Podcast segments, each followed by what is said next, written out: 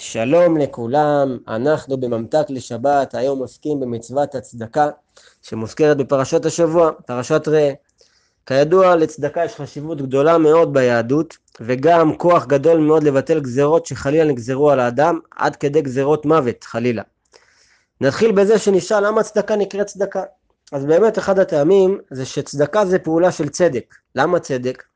לפי היהדות חלק מההכנסות ומהכסף שאדם מקבל הם באמת לצורכו שלו, אבל חלק מהכסף זה בגדר פיקדון שמפקידים אצל האדם אך ורק כדי שיעביר אותו לאנשים אחרים, לנצרכים, והוא למעשה לא כסף ששייך לו. ולכן כשאדם נותן מכספו לנצרכים, הוא לא עושה בזה טובה, אלא פעולה של צדק, צדקה. בתורה גם כתוב שאדם שמעשר את רווחיו, כלומר נותן 10% מהרווחים שלו לנצרכים, צפוי להתעשר. ולמה? אז זה בדיוק מה שהסברנו. שאדם שרואים שהוא שליח נאמן והוא באמת מעביר הלאה את הכספים האלה, מחליטים עכשיו להעביר באמצעותו עוד ועוד כספים כאלה.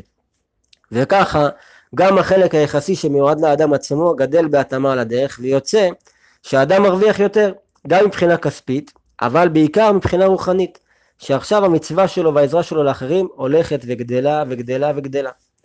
חשוב גם לדעת שמצוות הצדקה לא שייכת רק באנשים עשירים או בעלי אמצעים אלא בכל אדם.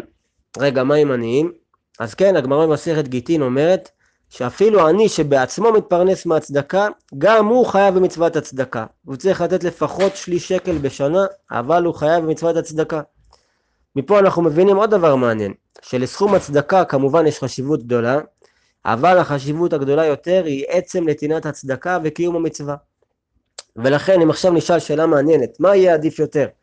לתת צדקה לעני אחד בסך של אלף שקל, או לתת צדקה לעשרה עניים, אבל רק במרכאות של מאה שקל. הרמב"ם אומר שהאפשרות השנייה היא זאת שעדיפה, לתת צדקה לעשר עניים שונים, ולמה? שתי סיבות. אחד, ככה יוצא שאדם מחיה את נפשם של עשרה נצרכים שונים ולא רק של אחד. שתיים, עבור האדם עצמו הנותן. שאדם שנותן עכשיו צדקה מאוד גדולה לעני אחד, זה באמת מצריך התעוררות מאוד גדולה של הלב, אבל רק התעוררות אחת שכזאת. ואדם שנותן לעשר הנצרכים שונים צדקה, זה מצריך ממנו לפתוח את הלב פעם אחרי פעם אחרי פעם, וזה גורם לו לפתח את שריר הנתינה אצלו בצורה הרבה יותר משמעותית וחזקה. ולכן זה הדבר העדיף. יש גם דרגות שונות במעלת הצדקה, לא נזכיר את כולם, נגיד ממש בקצרה, שכמובן מתן בסתר זה דבר שהוא מה, משדרג את מצוות הצדקה, וגם כשאדם נותן צדקה במאור פנים, בחיוך, נותן מילה טובה, מילה של חיזוק ועידוד לעני, כמובן שזה משדרג את מצוות הצדקה, וכמובן, כמובן שהמעלה הגדולה ביותר של מצוות הצדקה היא לתת לאדם חכה, לתת לו תעסוקה שתאפשר לו לעמוד על הרגליים בכוחות עצמו או הלוואה, זאת המעלה הגדולה ביותר. הבן איש חי אומר, אדם שמשאיר את הכסף לעצמו, זה אדם שאוהב את עצמו. אבל אדם שנותן לאחרים זה אדם שמת על עצמו. כי הנתינה שנתן מעניקה לו בעצמו את הכי הרבה שהוא יכול לקבל.